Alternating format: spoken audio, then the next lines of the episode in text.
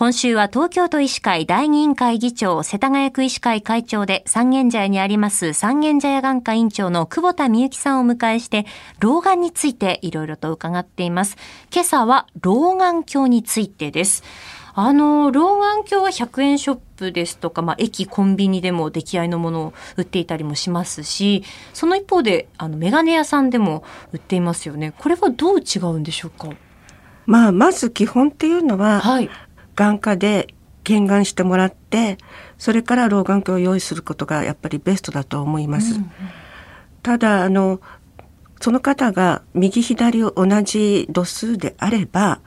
あの、出来合いのものでも、あの、結構最近は可愛らしいものとか、はい、携帯に便利なものとかありますので、それを選んでいただいても大丈夫なこともあります。ですからあの例えばうちのクリニックにいらっしゃった患者さんで、まあ、そういうものでも大丈夫そうな方にはこのくらいのあの度数のものであのお好きなものをお買いになってくださいっていうふうにお勧めすることもあります。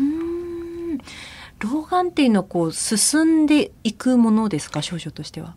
進んでいきます。うね、もうどんなにあの頑張っても、まあ60から65歳までは進んでいきますので、えー、ある程度2、3年に一度はチェックした方がよろしいかと思います。2、3年に一度は自分の持っている老眼鏡をチェックして、まあ必要に応じてまた老眼鏡を買い替えるっていうことも大切ということですかね。そうです。うんあの老眼鏡ってこう数字が書かれていたりもしますけれど、この数字の選び方、あの目安というのはあるんでしょうか？まあ、これは主にあの出来合いのものなんですけど、はい、よく見ていただくと横に数字が 1D、うん、あの D っていうのは大文字の D ですけど 1D とか 2D とか書いてあるんですけど、はい、それは老眼鏡の強さの目安としてあの考えていただければいいと思います。はい、まず最初にさちょっと最近見づらくなったかなというような40歳ぐらいの方であれば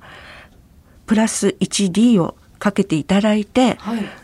それで必ずやっぱりあの掛け心地とかご自分でかけていただいてそれでいつも見るスマホの画面とかあるいはあのメモ帳とかそういうもので確認していただいて大丈夫かどうかっていうことがあの大事だと思います。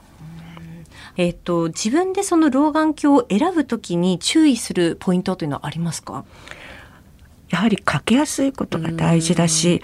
またあの老眼鏡ってかけたり外したりすることが多いので、はい、私の感じとしてはあまりあの重たいものとか大きいものはおすすめしません。どちらかというとあの携帯できるような軽いものでそれでかけやすいものでずり下がってこないようなものをおすすめしてます。昨日話の中であのコンタクトレンズの話もあったんですけれども老眼にもコンタクトレンズってあるんですよね。合う合わないっていうのはあるんですけれども、ええ、もしそれがうまく合えば大変便利だと思います。それもあのいろいろと相談してみるといいですよね。そうですね。よくあのご高齢の方でまあ今更コンタクトっていう方いらっしゃいますけど、え、もう70代でもあの頑張ればちゃんとコンタクトは使えるようになりますので。もしあのそういうお気持ちがあるんであれば、はい、あの眼科で相談してみてください。はいあの遠近療養メガネというのもこう耳にしたことがありますけど、これはどういったものなんでしょうか？まああの今はもう下に度数が入っているというよりは境目のない多焦点レンズなんですけれども、はい、上の方は遠くの方にピントがあって下の方はあの近くにピントが合うという多焦点レンズがあります。それでよくあの字を読むときは節目がちに顎を上げて読むと一番読みやすいっていうことがありますので、まあ、あの上手に使っていただければ遠近療養メガネも便利だとは思います。ただ最初慣れないうちは階段降りる時なんかにちょっとこうあのピントが合わなかったりとかして足を踏み外す方が多いのであの慣れるまではお気をつけくださいと皆さんにお願いしております。えさあ明日はスマホ老眼について、え三軒茶屋眼科院長の久保田美幸さんに伺っていきます。先生明日もよろしくお願いします。よろしくお願いします